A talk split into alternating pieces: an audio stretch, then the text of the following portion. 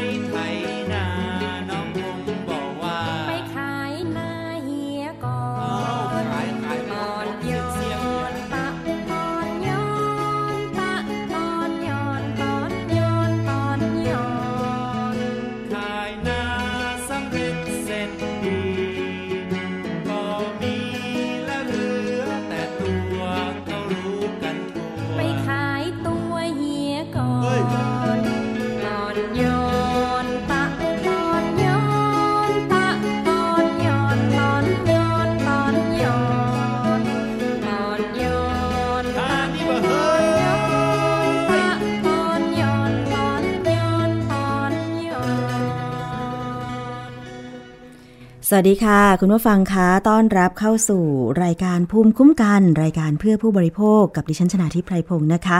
วันนี้มาจอเจอกับคุณผู้ฟังเช่นเคย ทางวิทยุไทย PBS ค่ะ www.thaipbsradio.com แอปพลิเคชัน Thai PBS Radio นะคะ รวมถึง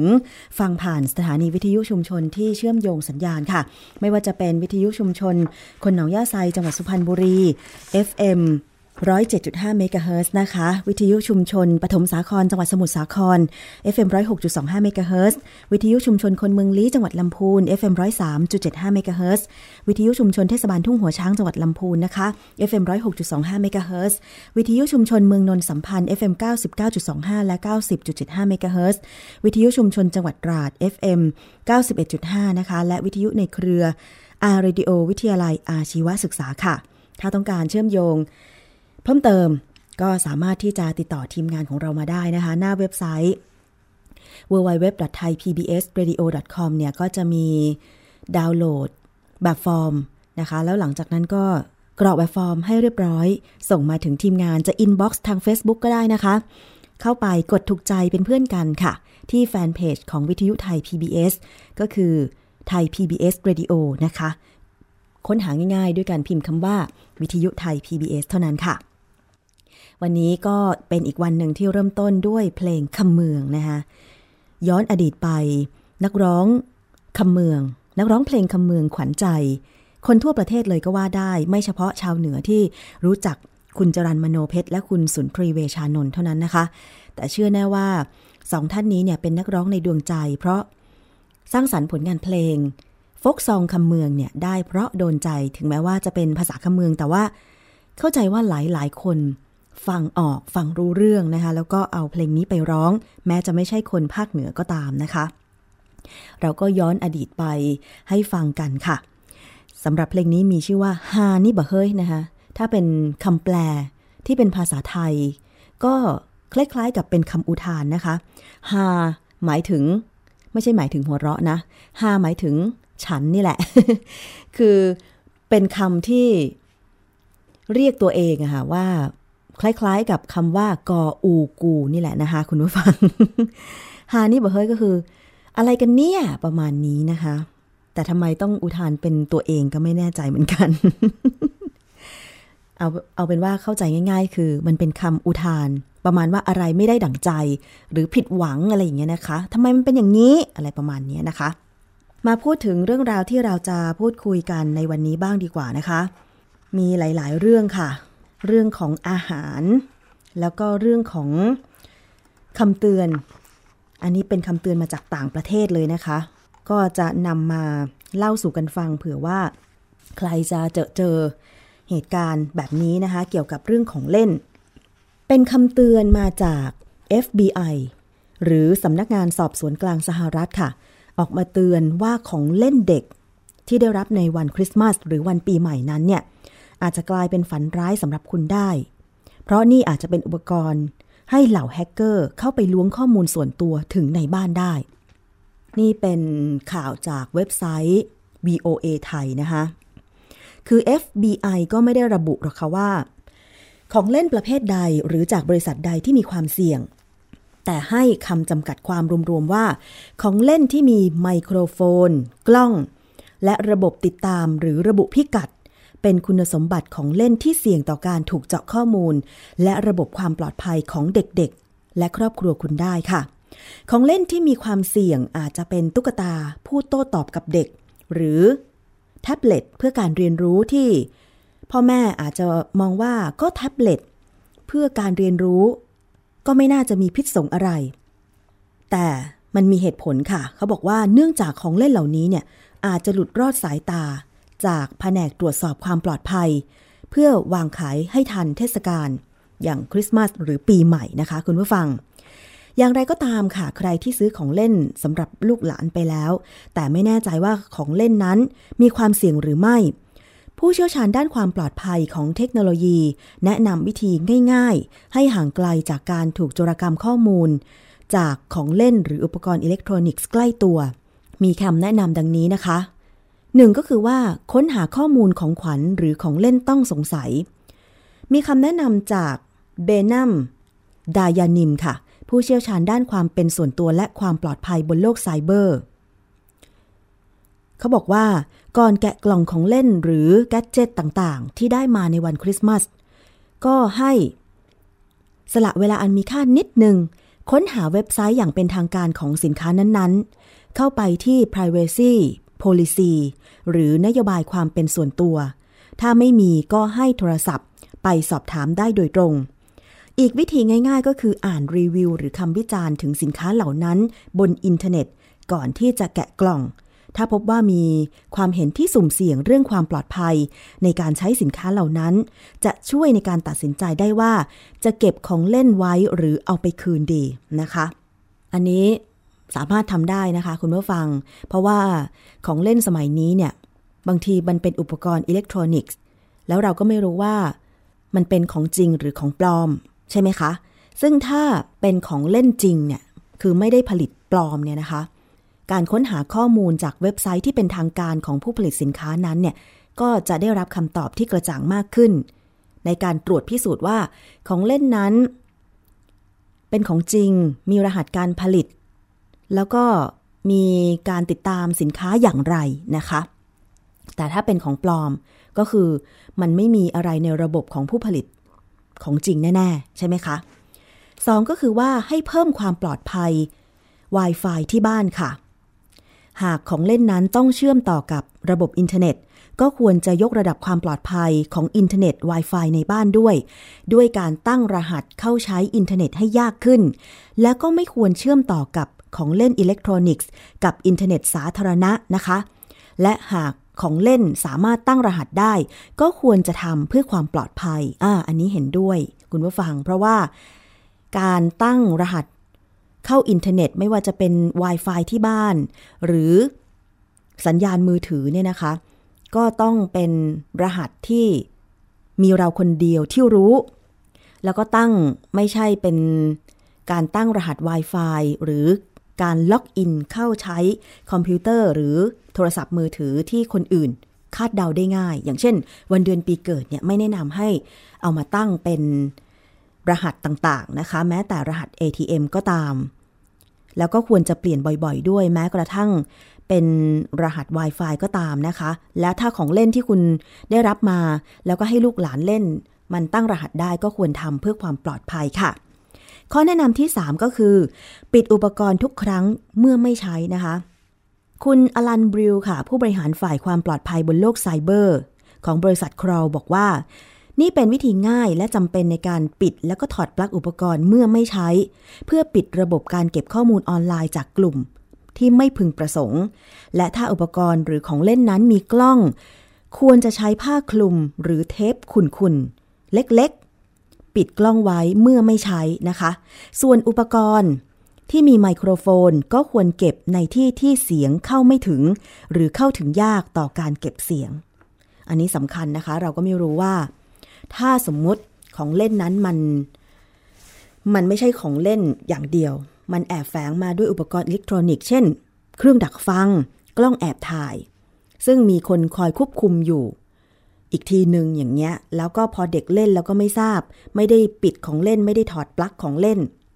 แล้วมันยังเชื่อมต่อกับสัญญาณอินเทอร์เน็ตอยู่ ไม่แน่คุณอาจจะโดน ดักฟังเสียงหรือแอบถ่ายก็เป็นได้ เพราะฉะนั้นถ้าอุปกรณ์ของเล่นไหนมีกล้อง ก็ควรจะหาผ้าคลุมไว้เมื่อเลิกเล่นนะคะ แล้วก็ออถอดปลั๊กอะไรทุกอย่าง เก็บในที่ที่เสียงเข้าไม่ถึงด้วยนะคะ ข้อแนะนำทีสี่ 4 ก็คือลงชื่อเข้าใช้อุปกรณ์หรือของเล่นไฮเทคได้ แต่อย่าให้ข้อมูลส่วนตัวเด็ดขาดอะบางครั้งของเล่นเหล่านี้จะใช้การลงทะเบียนสำหรับ เข้าใจและอัปเดตซอฟต์แวร์ ซึ่งต้องขอข้อมูลส่วนตัวคุณเอาไว้ เช่น วันเดือนปีเกิดของลูก ซึ่งไม่จำเป็นจะต้องใส่วันเดือนปีเกิดที่แท้จริงค่ะ เพราะการปิดบังหรือบิดเบือนข้อมูลสำคัญนี้ ไม่ได้มีผลทางกฎหมายใด ๆ กับคุณเลยนะคะ ข้อแนะนำที่ 5 ก็คือว่าระมัดระวังอยู่เสมอ อาจารย์ด้านกฎหมายธุรกิจ ด้านเทคโนโลยีและกฎหมายความเป็นส่วนตัว จาก b e n s l e y University ที่รัฐแมสซาชูเซตส์อาจารย์ลิสบราวน์นะคะ แนะนำว่า ควรกำชับบุตรหลานว่าอย่าให้ข้อมูลส่วนตัวกับคนอื่น เวลาเล่นของเล่นหรือว่าเกมต่างๆ เป็นอันขาดเลย และใช้โอกาสนี้ตรวจสอบการสนทนาของบุตรหลาน เพื่อให้แน่ใจว่าพวกเขาไม่ได้ส่งข้อมูลส่วนตัวกับเพื่อนๆ หรือคนแปลกหน้าระหว่างเล่นเกม ขณะที่ควรลบข้อมูลที่บันทึกไว้ในของเล่นที่มีไมโครโฟน หรือกล้องถ่ายรูป เพื่อความปลอดภัยในอนาคตด้วยนะคะ อันนี้ก็ต้องระมัดระวังตัวอยู่เสมอทุกครั้งที่ใช้ รหัสผ่านเข้าไปเล่นของเล่นอะไรก็ตาม ก็ควรจะเข้าไปลบด้วยแม้กระทั่งเกมอินเทอร์เน็ตต่างๆนะคะคำแนะนำที่ 6 ก็คือว่ารายงานปัญหาข้อมูลรั่วไหลจากของเล่นหรืออุปกรณ์อิเล็กทรอนิกส์ค่ะ FBI แนะนำว่าถ้าหากคุณพบว่ามีการเจาะข้อมูลโดยแฮกเกอร์หรือสิ่งไม่ชอบมาพากลที่เข้าข่าย ก็อย่านิ่งเฉยกับเรื่องนี้ ให้รีบติดต่อนะคะ ไปที่ศูนย์ร้องเรียนปัญหาอาทยากรรม บนอินเทอร์เน็ต ซึ่งก็จะมี สำนักงานของแต่ละประเทศอยู่ อาจจะใช้ชื่อที่แตกต่างกัน อย่างของไทยก็อาจจะเป็นกระทรวง ICT นะคะตำรวจที่ดูแลด้านความปลอดภัยโลกไซเบอร์นะคะ อันนี้ก็เป็นสิ่งที่เราควรจะทำเมื่อเราพบเหตุต้องสงสัยว่า เอ๊ะจะเป็นเหล่าแฮกเกอร์หรือเป็นใครที่ไม่ประสงค์ดีมาล้วงข้อมูลของเราจากการที่แอบมาติดตั้ง เครื่องต่างๆ เพื่อล้วงข้อมูลจากของเล่นหรือเปล่า หรือระบบอินเทอร์เน็ตหรือเปล่านะคะ อันนี้ฝากเตือนกันไว้ด้วย เพราะว่าเด็กๆสมัยนี้ค่ะ เขาไม่ได้เล่นของเล่นเหมือนเราสมัยก่อนนะคะ เราสมัยก่อนเล่นอะไรล่ะ กระโดดยาง เล่นหมากเก็บใช่ไหมเล่นรีรีเข้าสารนี่หลายท่านคงเคยเล่น เด็ก ๆ ดิฉันก็เคยเล่นป .1 ป .2 นะคะ ถ้าจะมีของเล่นที่เป็นวิวัฒนาการหน่อยก็พวกหุ่นยนต์ ซึ่งก็ไม่ได้มีระบบซอฟต์แวร์อะไรที่ทันสมัยเหมือนในตอนนี้นะคะ ตอนนี้มีหุ่นยนต์ที่สามารถโต้ตอบกับมนุษย์ได้แล้วอะไรอย่างเงี้ย แม้จะเป็นแค่หุ่นยนต์สำหรับเด็กเล่นก็ตาม อย่างเช่น คุณเคยเห็นใช่ไหมคะ ตุ๊กตาที่ติดเครื่องอัดเสียงไว้ข้างในอะค่ะ แล้วเวลาเราบีบตุ๊กตา แล้วพูดเข้าไปเนี่ยนะคะ มันก็จะอัดเสียงเราไว้ พอเราปล่อยตัวตุ๊กตา เสียงของเราที่อัดไว้เนี่ยมันก็เหมือนว่า เป็นเสียงพูดของตุ๊กตา โดยมีการบีบอัดเสียงเล็กน้อยให้ให้เป็นเสียงตุ๊กตาอย่างเงี้ยดิฉันเคยเล่นเหมือนกันนะคะ เห็นไหมคะว่าของเล่นในปัจจุบันเนี่ยมันมีเรื่องของระบบอิเล็กทรอนิกส์ มีของเทคโนโลยีสมัยใหม่ ซึ่งก็เสี่ยง ยิ่งมันพัฒนาไปมากเท่าไหร่ พวกแฮกเกอร์ พวกไม่หวังดี พวกล้วงข้อมูลต่างๆที่สำคัญเพื่อไป ทำอย่างใดอย่างหนึ่งที่ไม่เป็นผลดีกับเราแน่นอนเนี่ยมันคอยจ้องอยู่เหมือนกันนะคะ อันนี้ก็ฝากเตือนคุณผู้ฟังกันไว้ด้วยค่ะสำหรับเเรื่องของของเล่น ปีใหม่นี่ได้รับของขวัญกันหลายชิ้นใช่ไหมคะ ทั้งอาหารแล้วก็ของเล่น ด้วยความเป็นห่วงละค่ะที่ไม่อยากให้ คุณผู้ฟังต้องมาเสี่ยงกับอะไรต่างๆ เหล่านี้นะคะ ทั้งที่จริงเราก็ไม่ควรเสี่ยงใช่ไหมนะคะก็ ระมัดระวังกันไว้ไม่เสียหลายนะคะ อีกเรื่องหนึ่งค่ะ เป็นเรื่องของเทคโนโลยีเช่นกัน Apple ผู้ผลิตโทรศัพท์ iPhone เนี่ย โดนฟ้องแล้วจ้า หลังออกมายอมรับว่า ปรับเครื่อง iPhone รุ่นเก่าให้ช้าลงนะคะกำลังเป็นกระแสร้อนระอุไปทั่วทั้งโลกโซเชียล แล้วก็ข่าวที่เกิดขึ้นทั่วโลก สืบเนื่องมาจากเหตุการณ์ที่ว่า Apple นั้นมีการปรับความเร็ว ของ iPhone รุ่นเก่าให้ทำงานช้าลงเมื่อจะมีการออก iPhone รุ่นใหม่ ซึ่งการปรับลดความเร็วของเครื่อง iPhone รุ่นเก่า Apple ออกมาให้เหตุผลว่า ต้องการรักษาประสิทธิภาพของแบตเตอรี่ ไม่ให้เครื่องดับระหว่างการใช้งานอย่างที่เคยเกิดขึ้นมาก่อน ซึ่งแน่นอนว่า ผู้ใช้ iPhone แล้วก็ผู้ที่ใช้สื่อสังคมออนไลน์ต่าง ๆ เนี่ยนะคะ ไม่พอใจแน่นอนค่ะ ซึ่งล่าสุดนะคะ ทางด้านผู้ที่ใช้ iPhone ของ Apple 2 คน จากลอสแองเจลิสเนี่ยได้ยื่นฟ้องบริษัท Apple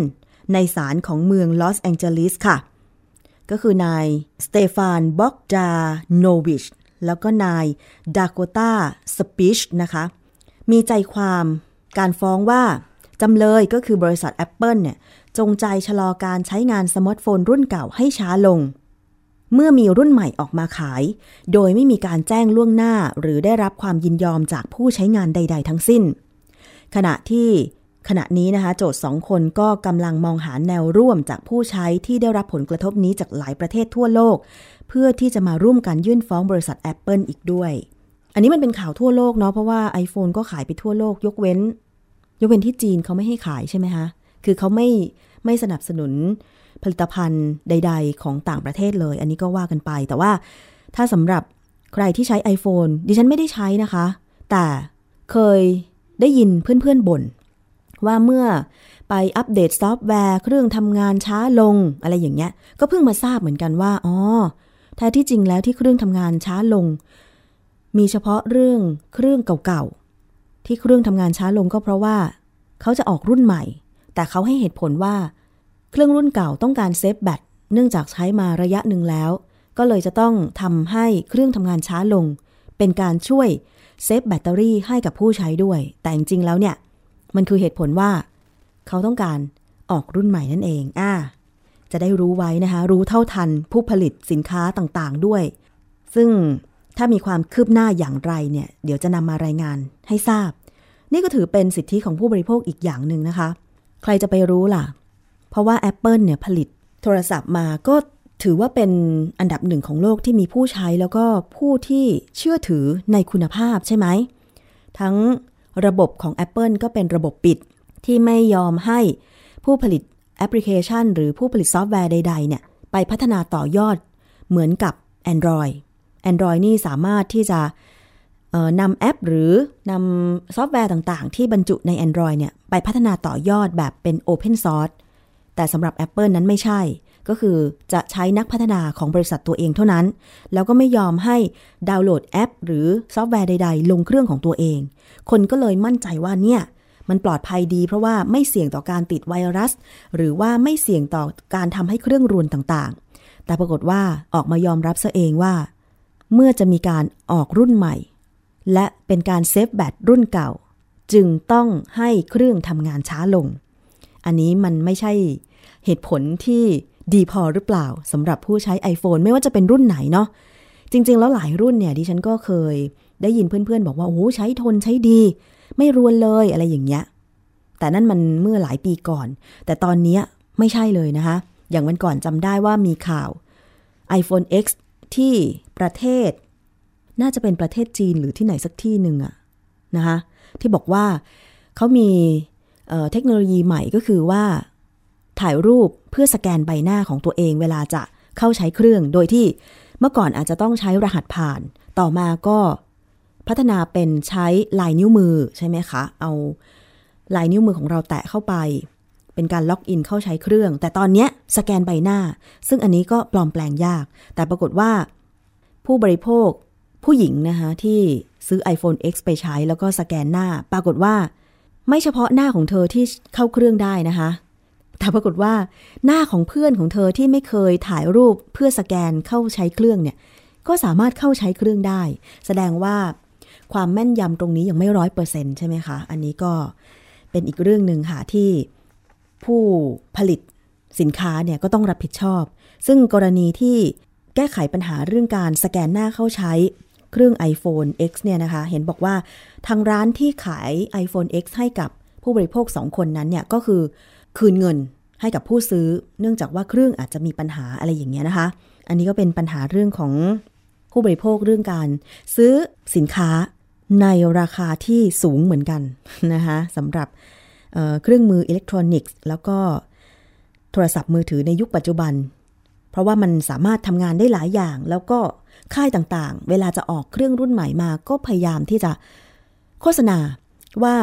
เครื่องรุ่นนี้มีความสามารถอะไรบ้าง นอกจากใช้โทรศัพท์ได้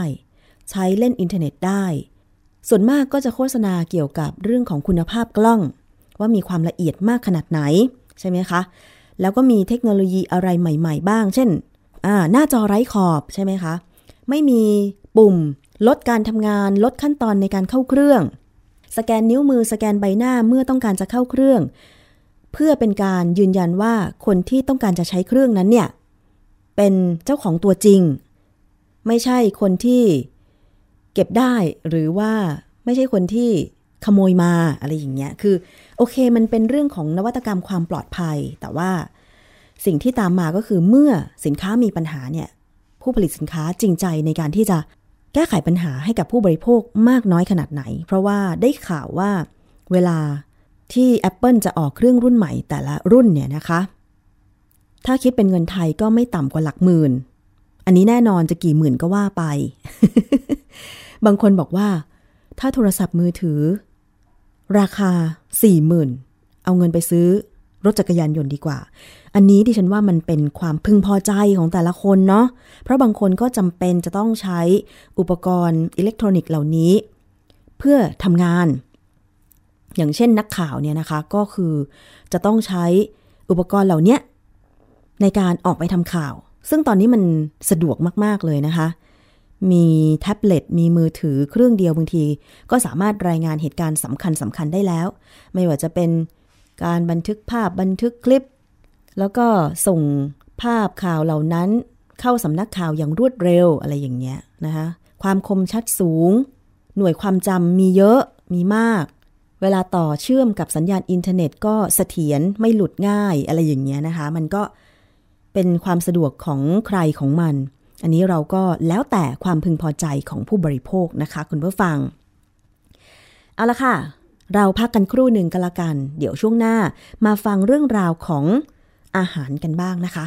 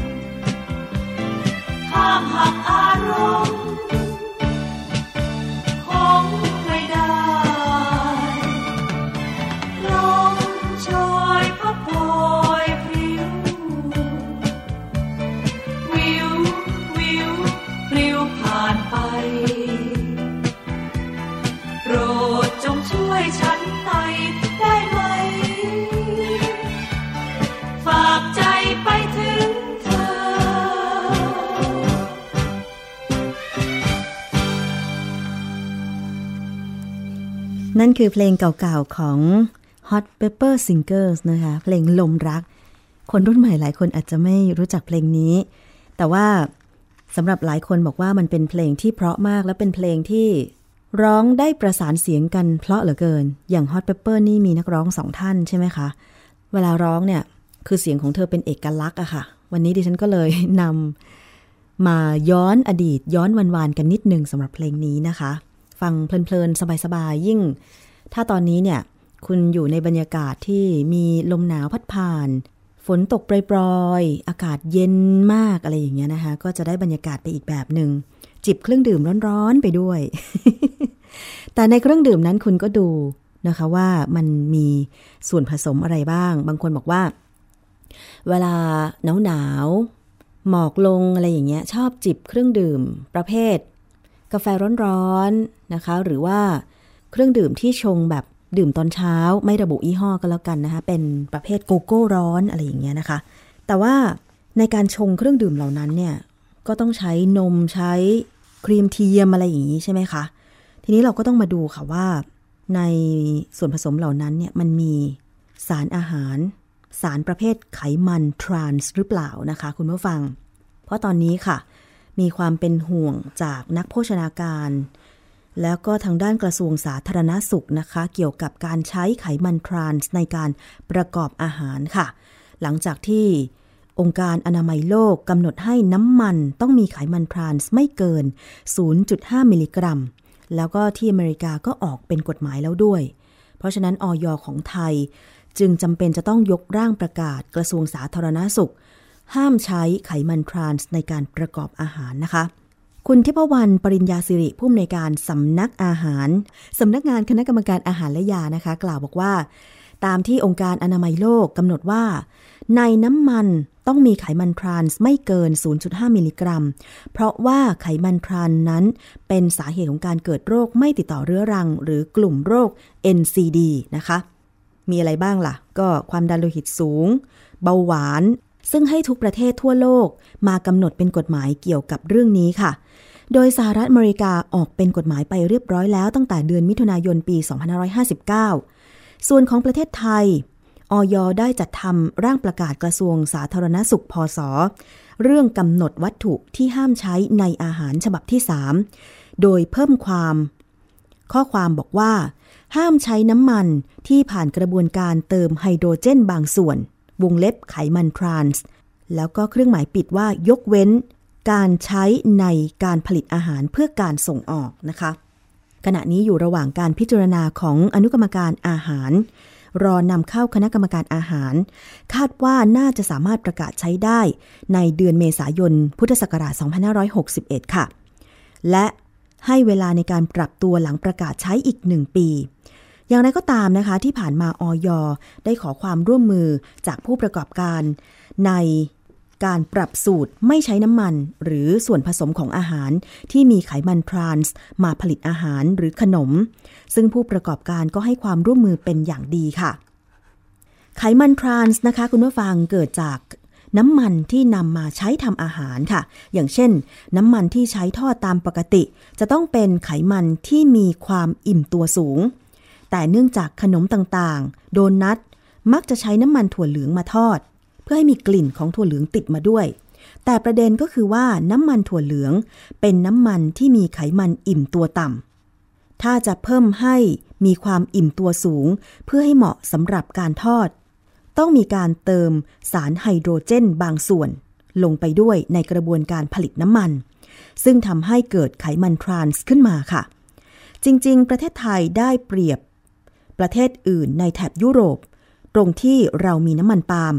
ซึ่งเป็นน้ำมันที่มีไขมันอิ่มตัวสูงโดยธรรมชาติ เหมาะสำหรับการทำเมนูอาหารทอดอยู่แล้ว โดยที่ไม่ต้องเติมไฮโดรเจนลงไปนะคะ แต่เราต้องห้ามเพื่อไม่ให้มีการนำเข้า น้ำมันถั่วเหลือง หรือน้ำมันที่ก่อให้เกิด ความเสี่ยงในการที่จะเกิดไขมันทรานส์เข้ามาในเมืองไทย แล้วก็ขอแนะนำนะคะว่า ถ้าจะทำเมนูทอด ขอให้ใช้น้ำมันปาล์ม ถ้าจะทำเมนูผัดก็ใช้น้ำมันถั่วเหลือง อันนี้เป็นคำแนะนำจากคุณทิพวรรณปริญญาสิริ ผู้อำนวยการสำนักอาหารของออยนะคะ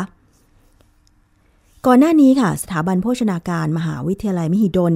เคยทำการสำรวจกลุ่มอาหารที่มีไขมันทรานส์ปนเปื้อนในประเทศไทยนะคะโดยสุ่มกลุ่มอาหาร 247 ผลิตภัณฑ์ ในสถานประกอบการ 28 แห่งค่ะ พบว่ากลุ่มอาหารที่มีความเสี่ยงมากที่สุด ประกอบไปด้วย เนย พาย ยีสต์ โดนัท และขนมเค้ก โดยมีปริมาณไขมันทรานส์สูงกว่าร้อยละ 0.7 กรัม ต่อหน่วยการบริโภคนะคะ ซึ่งถือเป็นปริมาณที่เกินกำหนด แล้วก็เสี่ยงต่อการเกิดโรคในกลุ่ม NCDs ส่วนกลุ่มอาหารที่มีความเสี่ยงรองลงมาก็คือ ไก่ทอด ผลิตภัณฑ์จากนมต่างๆ คุกกี้เวเฟอร์ มันฝรั่งทอด ครีมเทียม และมาการีน โดยพบมากถึงร้อยละ 38 ของอาหารในท้องตลาดค่ะคุณผู้ฟัง นี่ก็ได้ขยายความ เพิ่มเติมแล้วนะคะว่าอาหารอะไรบ้างที่เขาไปตรวจพบไขมันทรานส์ปนเปื้อนอยู่ ที่เกินมาตรฐานด้วยนะคะ คือตอนนี้เนี่ย องค์การอนามัยโลกกำหนดว่า กำหนดให้น้ำมันต้องมีไขมันทรานส์ไม่เกิน 0.5 มิลลิกรัม แต่สำหรับการสำรวจที่ผ่านมา ในประเทศไทยของสถาบันโภชนาการมหาวิทยาลัยมหิดลนั้น กลับพบอาหารในกลุ่มต่างๆ ที่มีไขมันทรานส์สูงเกินกว่า 0.5 มิลลิกรัม ก็คือพบ 0.7 กรัมต่อหน่วยการบริโภคก็คือมันมากอยู่ดีนั่นเองนะคะ เพราะฉะนั้นเนี่ยก็ต้องมาเลือกกันด้วย โดยเฉพาะอ่าอย่างเช่น ครีมเทียมเนี่ยไม่ว่าจะเป็นครีมเทียมผงผง หรือครีมเทียมที่ตอนนี้ผลิตออกมาเป็นรูปของกระป๋อง บางคนยังเข้าใจว่าเป็นนมนะคะซึ่งจริงไม่ใช่ เป็นครีมเทียมที่ไม่ได้เป็นรูปแบบของผง อันนี้ต้องทำความเข้าใจกันใหม่นะคะ เราไม่พูดชื่อยี่ห้อก็แล้วกัน เพราะว่าคุณลองไปดูตามร้านขายน้ำหวานหรือขายกาแฟ ก็แล้วกันว่าเขาใช้ ครีมเทียมแบบเนี้ยในการชงเครื่องดื่มให้คุณทานนะคะ ซึ่งดิฉันน่ะพยายามหลีกเลี่ยง ตอนนี้เวลาไปสั่งซื้อกาแฟสด ก็จะต้องบอกคนชงว่า ขอไม่ใช้ครีมเทียมไม่ว่าจะเป็น ชนิดผงหรือว่าบรรจุกระป๋อง ขอเป็นนมสด นมสดรสจืดอย่างเดียว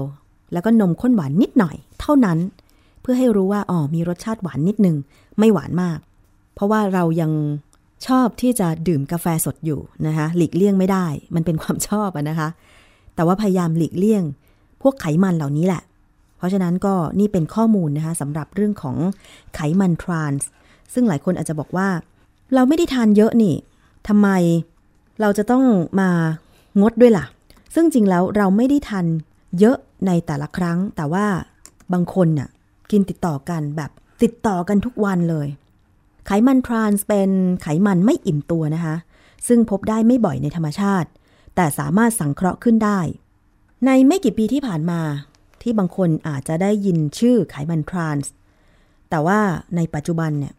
หากใครไม่รู้จักไขมันทรานส์ก็ควรทำความรู้จักให้ดีค่ะ อย่างเมื่อปี 2558 ที่ผ่านมาเนี่ย มีข่าวเผยแพร่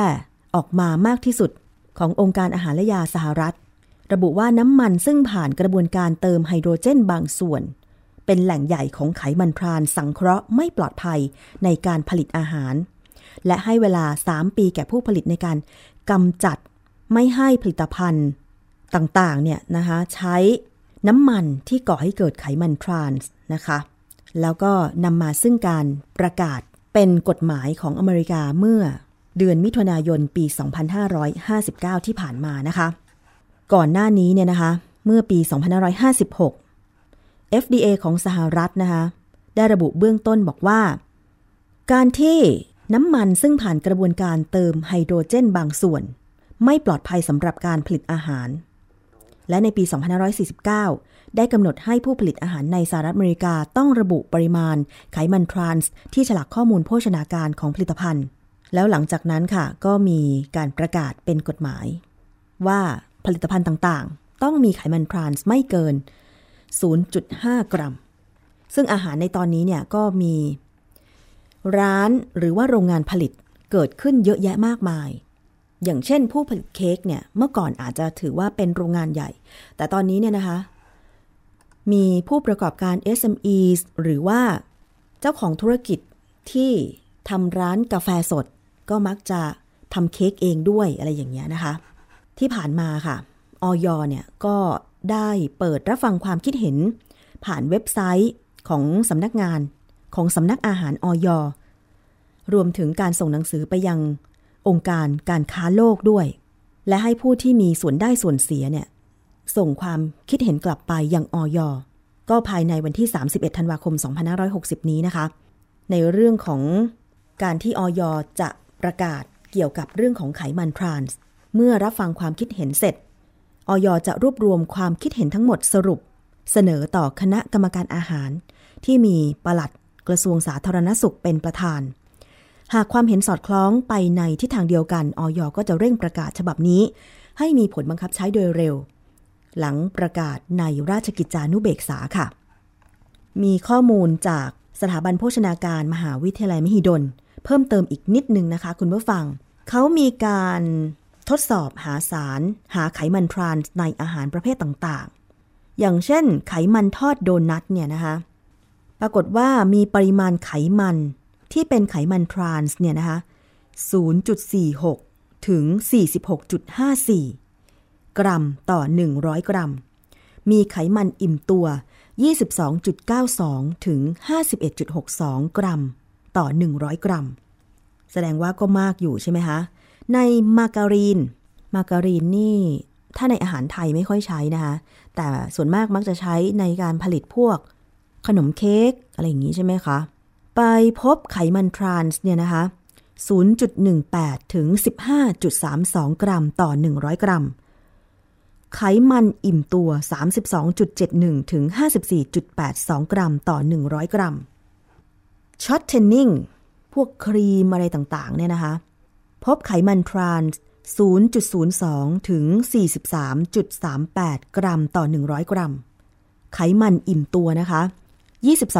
22.18 ถึง 60.24 กรัมต่อ 100 กรัม มาดูที่เนยกันบ้าง มีไขมันทรานส์ 2.04 ถึง 4.64 กรัมต่อ 100 กรัม มีไขมันอิ่มตัว 44.24 ถึง 52.41 กรัมต่อ 100 กรัม โดนัททอดค่ะ มีไขมันทราน 0.02 ถึง 5.14 กรัมต่อ 100 กรัม ไขมันอิ่มตัว 3.76 ถึง 20.45 กรัมต่อ 100 กรัม พายนะคะ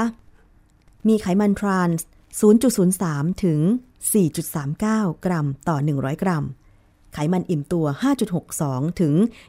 24.26 กรัมต่อ 100 กรัมค่ะ เวเฟอร์ เคลือบช็อกโกแลต พบไขมันทราน 6.96 ถึง 23.32 กรัมต่อ 100 กรัม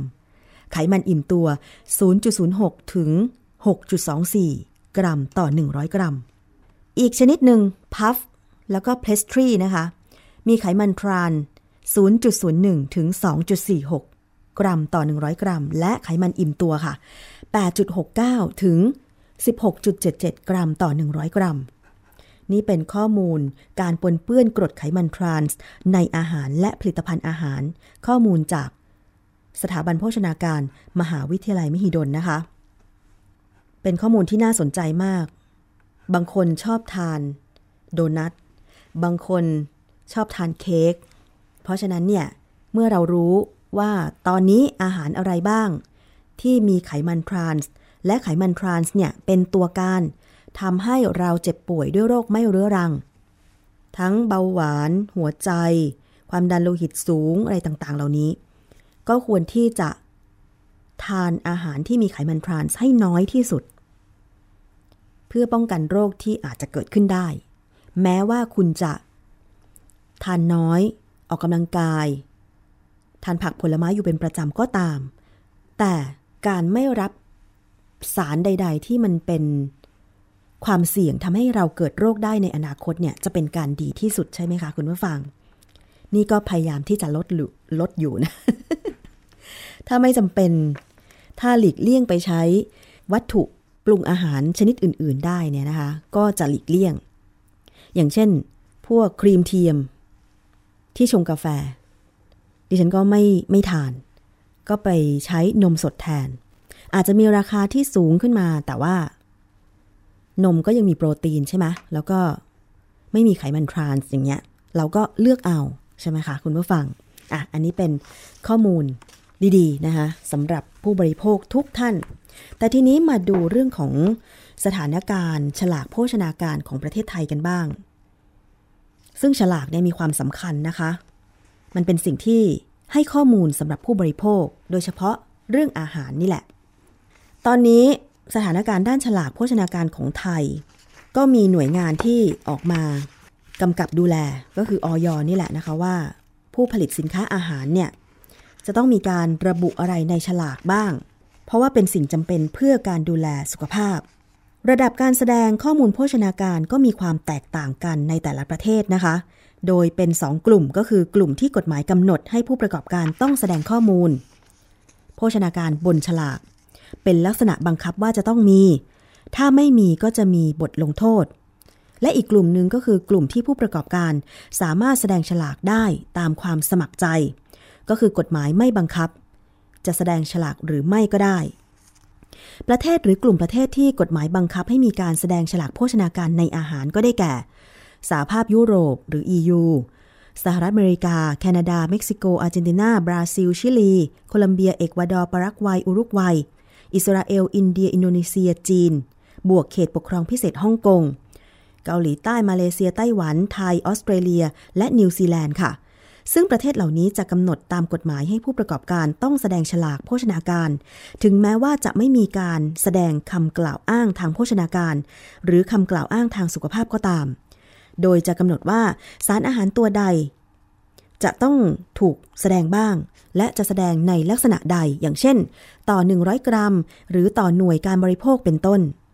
นอกจากนี้ยังอนุญาตให้มีการแสดงรูปแบบอื่น ๆ ของฉลากโภชนาการได้ด้วยความสมัครใจค่ะ ประเทศหรือกลุ่มประเทศที่มีการแสดงฉลากโภชนาการโดยความสมัครใจ โดยรัฐให้การสนับสนุนแนวทาง ในการแสดงข้อมูลก็ได้แก่ กลุ่มประเทศอาหรับ ประกอบด้วย บาเรน คูเวต กาตาโอมาน ซาอุดิอาระเบีย และสหรัฐอาหรับเอมิเรต UAE เวเนซุเอลา ตุรกี สิงคโปร์ ฟิลิปปินส์ ญี่ปุ่น เคนยา มอริเชียส ไนจีเรีย และแอฟริกาใต้ ซึ่งกฎหมายของประเทศกลุ่มนี้เนี่ย จะให้รัฐเป็นผู้กำหนดว่า สารอาหารใดบ้างที่ต้องมีการแสดงบนฉลาก และต้องแสดงฉลากในลักษณะใด แต่ไม่ได้บังคับว่าต้องแสดง เว้นเสียแต่ว่ามีการกล่าวอ้างทางโภชนาการ หรือกล่าวอ้างทางสุขภาพของอาหารนั้นๆ หรือเป็นอาหารที่มีวัตถุประสงค์เฉพาะเพื่อการควบคุมน้ำหนัก เราจะได้รู้ไว้นะคะว่า ถ้าเราไปซื้อสินค้าหรือไปท่องเที่ยวตามประเทศเหล่านี้ เวลาหยิบสินค้าขึ้นมาดูเนี่ยฉลากเขาระบุอะไรบ้างนะคะ ซึ่งที่ผ่านมาเนี่ยก็พยายามมีการรณรงค์ให้มีการทำฉลากให้ข้อมูลกับผู้บริโภค อย่างเช่น ฉลากเหมือน สัญญาณ ไฟจราจร เหลืองเขียวแดง เหลืองก็คือระมัดระวังใช่ไหมเขียวก็คือทานได้ปลอดภัย แดงก็คือไม่ปลอดภัยอย่างเงี้ย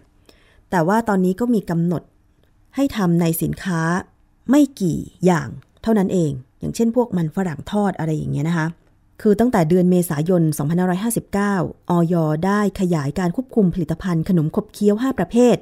อาหาร 5 กลุ่มนะคะ ก็คือขนมขบเคี้ยว มันฝรั่งทอด หรืออบกรอบ ข้าวโพดคั่วทอดหรืออบกรอบข้าวเกรียบทอดหรืออบกรอบ หรือขนมขบเคี้ยวชนิดอบพอง ถั่ว หรือ nut ทอด หรืออบกรอบ อบเกลือ หรือเคลือบปรุงรสสาหร่ายทอดหรืออบกรอบ หรือเคลือบปรุงรสและปลาเส้น ทอดหรืออบกรอบหรือปรุงรส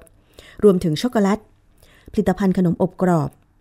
ขนมปังกรอบหรือแครกเกอร์ บิสกิต เวเฟอร์สอดไส้คุกกี้ เค้กพาย pastry ทั้งชนิดที่มีและไม่มีไส้ ขออภัยค่ะ ทั้งชนิดที่มีแล้วก็ไม่มีไส้ รวมถึงอาหารกึ่งสำเร็จรูป อย่างเช่นก๋วยเตี๋ยวก๋วยจั๊บบะหมี่เส้นหมี่บุนเส้น ไม่ว่าจะมีการปรุงแต่งหรือไม่ก็ตาม พร้อมซองเครื่องปรุงและข้าวต้มที่ปรุงแต่ง หรือโจ๊กปรุงแต่ง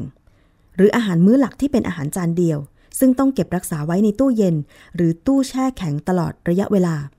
จะต้องมีการจัดทำฉลากเป็นฉลากโภชนาการ แสดงข้อมูลต่างๆ ให้ผู้บริโภคได้ เข้าใจว่าสินค้าอาหารนั้นๆเนี่ยมีสารอะไรบ้าง ซึ่งอันนี้ก็ต้องมาคอยดูต่อไปนะคะว่า ฉลากโภชนาการรูปแบบใด ที่จะมีความเหมาะสมกับไทย สมควรหรือไม่ที่ควรจะต้องมีรูปแบบเดียว หรือให้มีความหลากหลาย ทั้งแบบภาคบังคับและภาคสมัครใจ ก็จะต้องมีการศึกษากันอีกนะคะว่า ผู้ผลิตสินค้าติดฉลากแบบใด ผู้บริโภคเข้าใจ และ เลือกสรรในการบริโภค เพราะบางคนก็ไม่ได้อ่านฉลากถูกไหม